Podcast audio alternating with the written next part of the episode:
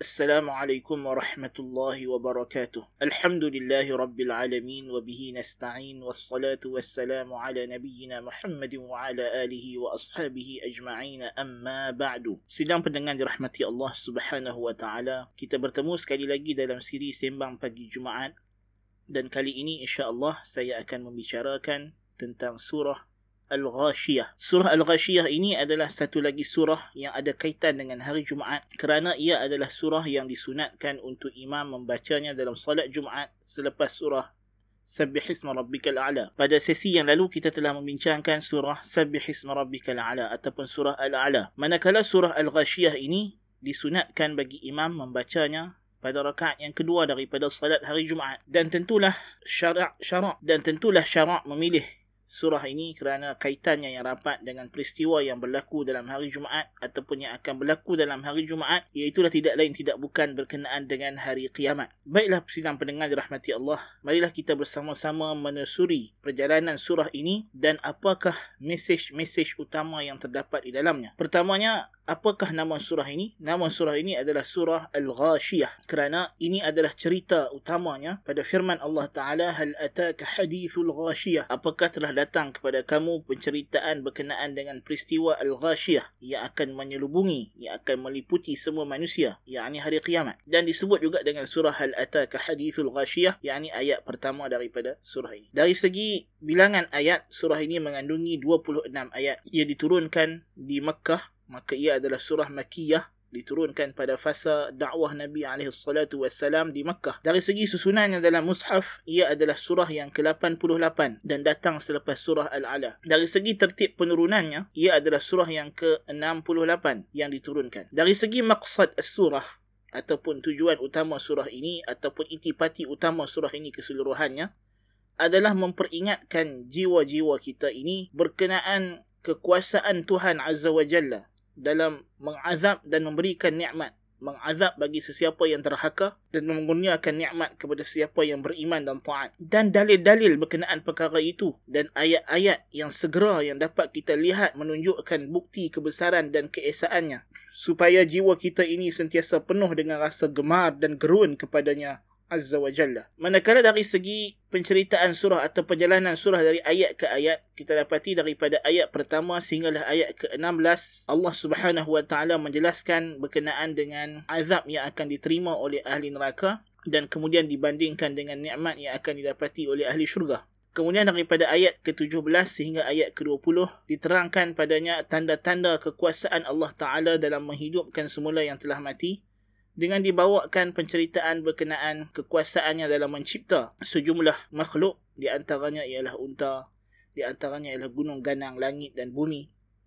Kemudian daripada ayat ke-21 hingga ayat 26, Allah menceritakan tugas benar Nabi SAW dan apakah nasib kesudahan orang kafir yang mana keseluruhannya akan dikembali kepada Allah untuk dihitung dan diazab. Adapun tugas Nabi SAW hanyalah menyampaikan dan memberi peringatan. Uh, surah ini mengandungi dua tujuan besar. Iaitulah yang pertama, menceritakan tentang keadaan hari kiamat dan keadaan ahlinya dan kegerunan yang berlaku padanya dan apa yang berlaku terhadap orang kafir daripada azab dalam neraka dan bagaimana pula keadaan orang beriman yang hidup bahagia selama-lamanya dalam syurga. Yang kedua adalah membawakan kepada kita bukti-bukti dan dalil-dalil yang kukuh berkenaan dengan keesaan Allah tabaraka wa taala sebagai Rabbul Alamin yang menciptakan segala sesuatu yang wujud dalam alam ini dan seterusnya menjadi dalil bahawa hanya dialah sahaja yang berhak untuk disembah. Tiada Tuhan yang berhak disembah kecuali dia sahaja. Adapun dari segi munasabah ataupun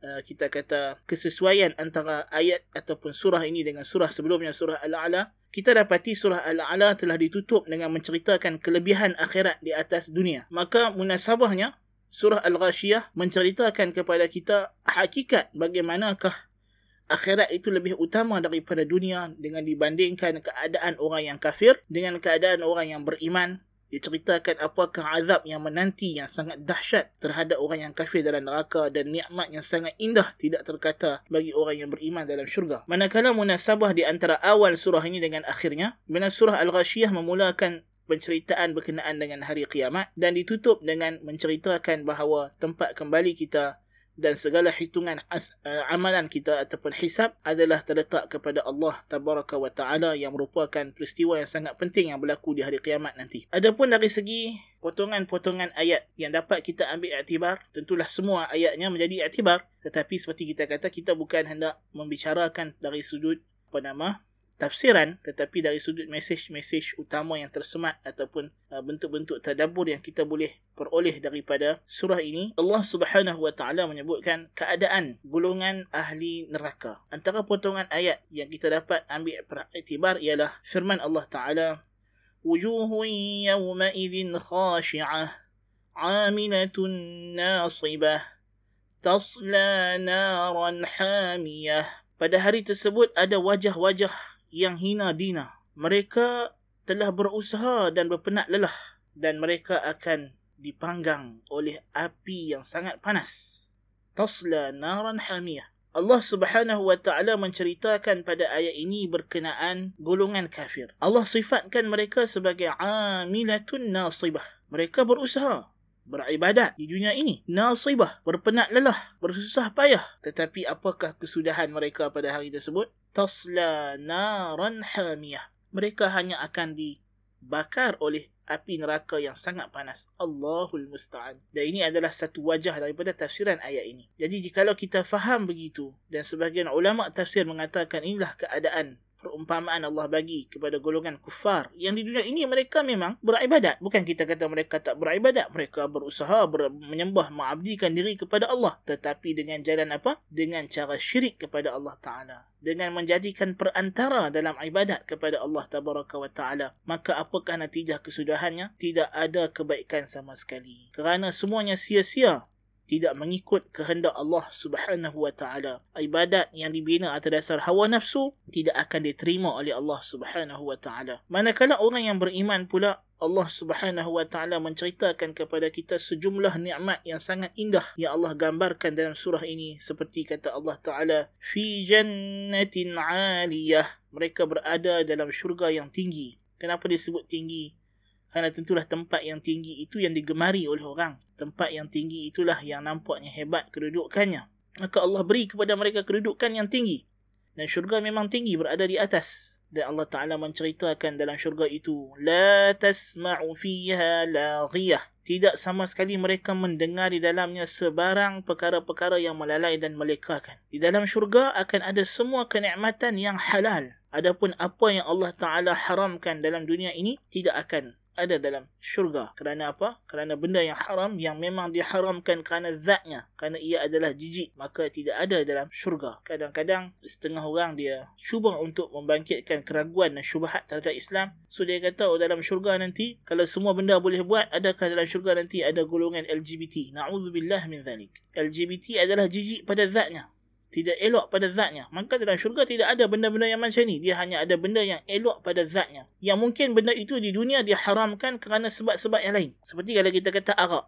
Arak hakikatnya memang Tuhan menyatakan dia ada manfaat. Tapi mudaratnya lebih besar. Iaitu kerana dia memabukkan dan merosakkan akal. Maka dalam syurga kita akan dapat arak yang tak mabuk. Maka dia adalah nikmat. Kalau kita kata pakaian sutra bagi lelaki. Ya di dunia tidak sesuai kerana sutra telah menjadi lambang kelembutan, kehalusan bagi golongan wanita. Manakala orang lelaki di dunia ini hidupnya bekerja dengan kerja yang keras.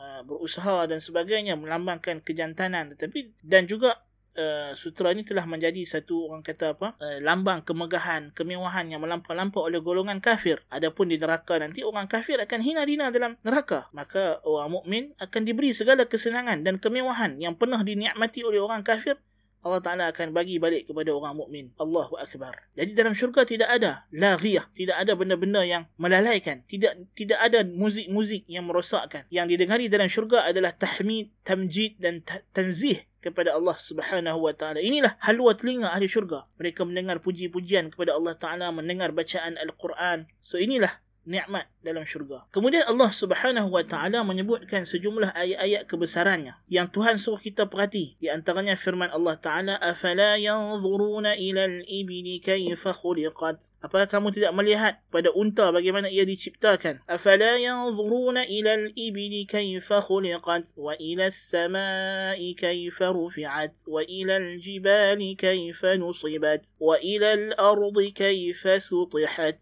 Allah Ta'ala sebut dalam ayat ini yang pertama unta.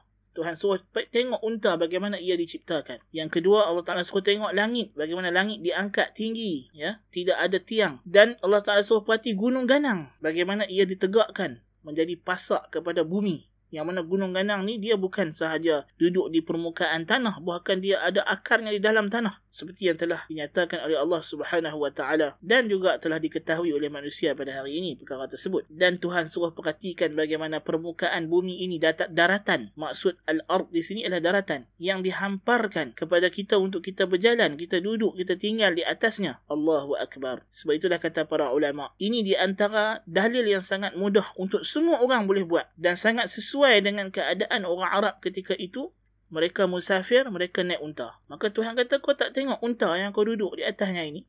Macam mana? Engkau jadikan dia berjalan. Sedangkan unta ni binatang yang sangat gagah perkasa. Tenang orang mati. Tapi dia boleh dijinakkan. Budak kecil boleh usung dia. Boleh naik atas dia. Dan sampai masa kita nak makan, kita semelih dia. Sedangkan dia haiwan yang sangat kuat manusia lemah dibandingkan dengan unta. Tapi bagaimana Allah Ta'ala anugerahkan kepada manusia untuk mengawal unta ini sebagai kurniaan daripadanya. Allahu Akbar. Dia boleh berjalan di padang pasir yang tak ada ayak.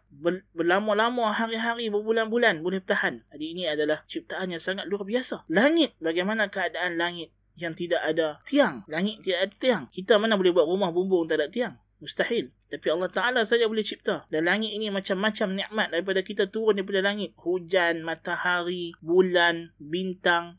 Ah, bintang-bintang ni pula bila dah uh, sampai masanya dia akan uh, mati, dia akan musnah. Dan kemusnahan bintang itu akan bertukar menjadi gas-gas yang diperlukan dalam permukaan bumi ini. Kemudian turunnya taik bintang. Taik bintang itu menjadi besi. Turun ke bumi. Allahu Akbar. Banyak nikmat rezeki kita daripada langit, tuan-tuan. Kemudian Tuhan suruh perhatikan gunung ganang yang ada di kiri kanan. Di merata tempat kita kena perhatikan gunung ganang yang mana gunung ganang inilah menyebabkan daratan bumi ini stabil. Tidak bergoncang-goncang, tidak bergoyang-goyang sedangkan dia dikelilingi oleh air.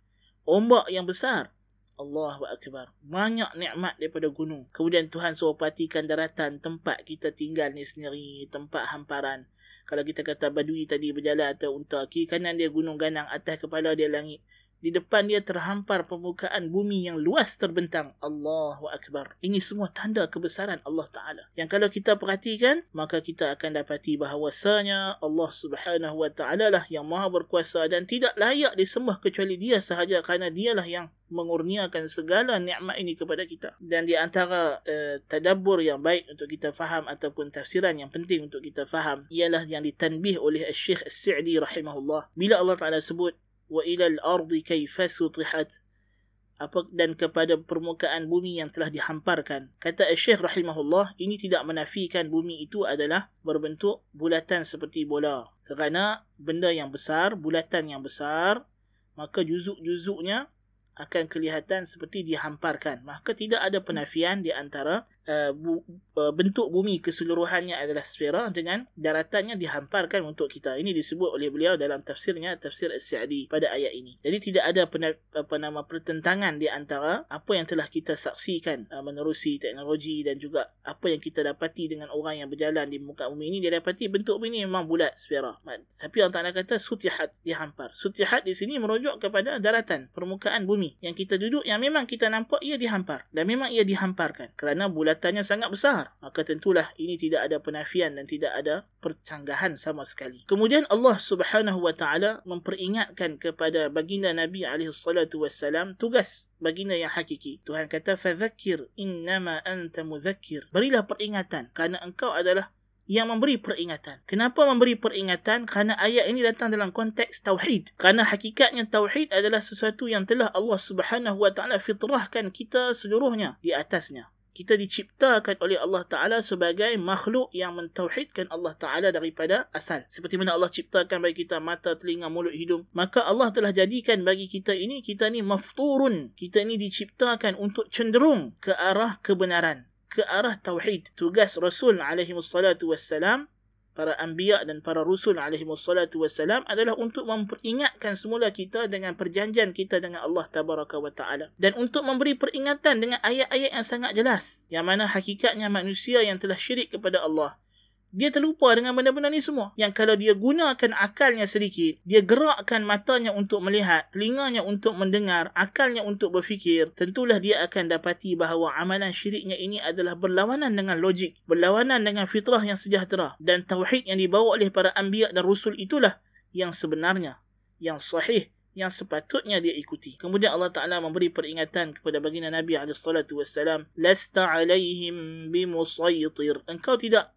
mempengaruhi mereka. Engkau tidak boleh memaksa mereka ke atas iman. Namun ayat ini bukan bermakna kalau sesiapa yang tidak mau beriman kita biarkan. Sesiapa yang nak murtad kita biarkan. Ibnu Ashur rahimahullah taala memberikan peringatan. Kata beliau ada golongan jahil yang cuba hendak meletakkan ayat ini pada bukan tempatnya. Mereka nak menjadikan ayat ini sebagai hujah kononnya kita ni bebas beragama dan orang yang murtad tidak perlulah dikacau. Kata beliau, amatlah beza di antara keadaan ahli syirik dan keadaan orang Islam. Barang siapa yang murtad dalam Islam setelah dia masuk ke dalamnya, maka kita suruh dia bertaubat. Jika dia tidak bertaubat, kita bunuh. Dihukum bunuh. Dan jika dia tidak mampu, maka hendaklah orang Islam menghambatnya keluar daripada negeri Islam. Dan dijadikan dia ataupun kita berinteraksi dengan dia seperti orang kafir harbi. Allahu Akbar. Karena maksud ayat ini, dari segi iman yang bermakna taufiq, hidayah tu taufiq. Nabi SAW tidak boleh membuat bapa saudaranya Abu Talib memeluk Islam. Bapa saudaranya Abu Lahab memeluk Islam. Kerana iman, taufiq, hidayah taufiq milik Allah Subhanahu Wa Taala. Tetapi baginda Nabi SAW adalah pembawa hidayah irsyad hidayah yang menunjukkan kepada kita jalan kebenaran. Barang siapa yang berusaha untuk mengikuti jalan ini, maka Allah Ta'ala akan bantu dan bimbingnya dengan hidayah taufik. Barang siapa yang berpaling dan tidak ambil indah dengan petunjuk yang dibawa oleh baginda Nabi SAW, maka Allah Ta'ala akan menghukumnya dengan disesatkan dan dijadikan dia daripada kalangan orang yang kekadaran neraka. Na'udzubillah min zalik. Maka sebab itulah Allah Ta'ala ingatkan nasib kesudahan mereka yang berpaling daripada ayat Allah ini di akhirat nanti fayu'adzibuhu Allahu al-'adzab akbar. Allah akan azab mereka dengan azab yang besar. Kerana apa? Di dunia ini sendiri orang kafir telah pun diazab oleh Allah Ta'ala dengan jihad yang dilakukan oleh orang Islam. Maka mereka mendapat kehinaan kelaparan diberikan Allah Ta'ala kepada mereka bencana-bencana alam yang pelbagai macam kita dapat lihat sekarang bagaimana COVID-19 negara-negara kafir sangat terjejas. Dibanding kita negara Islam, Alhamdulillah, walaupun kita terkejut kes kita 600, kita dah terkejut dah. Tapi nak banding kes kita 600, 300 lebih, 400 dibanding dengan kes di Amerika, di India, di Eropah, mana nak sama tuan-tuan dan perempuan? Kerana orang kafir. Di dunia ini Allah telah kenalkan kepada mereka al-azabul adna yang disebut dalam surah as-sajdah yang telah kita bincang dahulu. Di dunia ini mereka kena al-azabul adna azab yang rendah. Manakala di akhirat mereka akan dapat al-azabul akbar azab yang lebih besar. Nas'alullah al-afiyah. Jadi mudah-mudahan renungan kita pada pagi ini dapatlah membuka minda kita untuk kembali bertaubat kembali kepada Allah Subhanahu wa taala mempertingkatkan amalan kita membetulkan amalan kita supaya ia bertepatan dengan keridaan Allah Subhanahu wa taala. Qultu lakum ma sami'tum. Subhanakallahumma bihamdika ashhadu an la ilaha illa anta astaghfiruka wa atubu ilaik. Wassalamu alaikum warahmatullahi wabarakatuh